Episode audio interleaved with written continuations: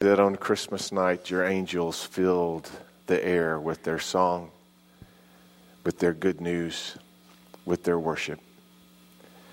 And we thank you, Lord, that that's become our message as well and our privilege today that we might worship you. Help us to fill this place, fill the air with the sound of your worship, we pray. In your holy name, we give you thanks. Amen. Amen. You may be seated. Don't you love the sounds of Christmas?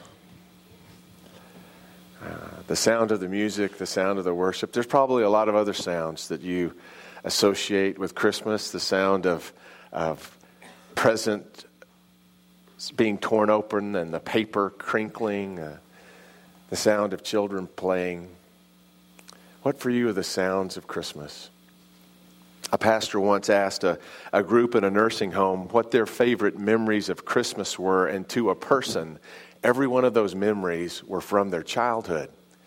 They'd experienced many more Christmases as adults and as parents and as grandparents, but it was the memories from childhood that were their favorite memories. I wonder why. It was true for the pastor as well. He, he would say that his favorite memory of Christmas was when he was seven years old, and his favorite sound was a train whistle. It was Christmas Eve, and his mom had taken he and his younger brother out for the typical Christmas Eve routine. She would take them out for a treat, and that gave dad time back at their fifth floor apartment in the Bronx to ready the surprises of Christmas. And they had finished with their treat, and they came back to the apartment complex. And as they started up the open stairwell, they heard a shrill sound they had never heard before and it came from above. And they started running towards their apartment, and the closer they got, the louder the whistle became until they threw open the door, and there was their dad with a hat, engineer's hat on, working the biggest, most marvelous Lionel train around the tracks wherever it could go. The pastor said from that point on, he always associated the sound of train whistles with Christmas especially toy train whistles. And it wasn't because the gift was fantastic. It wasn't because of the material gift, he said. It was because he realized early at seven years of age how much his parents unconditionally loved him, that they would prepare such a surprise. Even before he knew it was coming, they had already prepared it. When the angel spoke that night, Unto you a child is born. Unto you a Savior is given in the city of David. Unto you. It was a promise fulfilled from before we even existed. The promise of an unconditional loving Father. And so, so, so, what brings those Christmas memories back for you? This pastor said for him, the sound of train whistles and the angel's song are really all the same sound for him now. Later on, he came to understand that unconditional love that worked in his parents was really the unconditional love of a heavenly parent. So the angels' song, train whistles, what was in their song? Glory to God in the highest. He had given the gift and peace among men with whom he's pleased. They were the receivers of the gift. The angel song, a train whistle, bread and juice.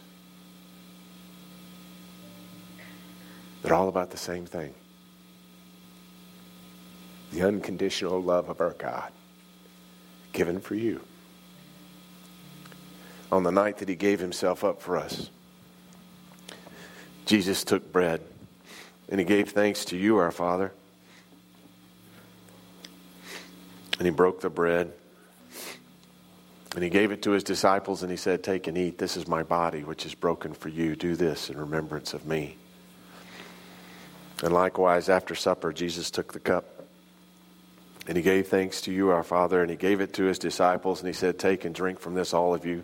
For this is the cup of the new covenant poured out for you and poured out for many for the forgiveness of sins. Do this as often as you drink it in remembrance of me. And so, Lord God, in remembrance of you, we do these things. We pray that you pour out your Spirit upon these gifts of juice and bread and upon us this day. That your Spirit would so communicate your unconditional love to each of our hearts that it would be as if we were hearing the angels sing over us. Thank you, Lord, for that great love that would journey from heaven to a stable to our hearts. This morning, we make room for you. We pray, even as you taught us to pray, saying, Our Father, who art in heaven, hallowed be thy name. Thy kingdom come, thy will be done, on earth as it is in heaven. Give us this day our daily bread, and forgive us our trespasses, as we forgive those who trespass against us. And lead us not into temptation, but deliver us from evil. For thine is the kingdom, and the power, and the glory forever. Amen.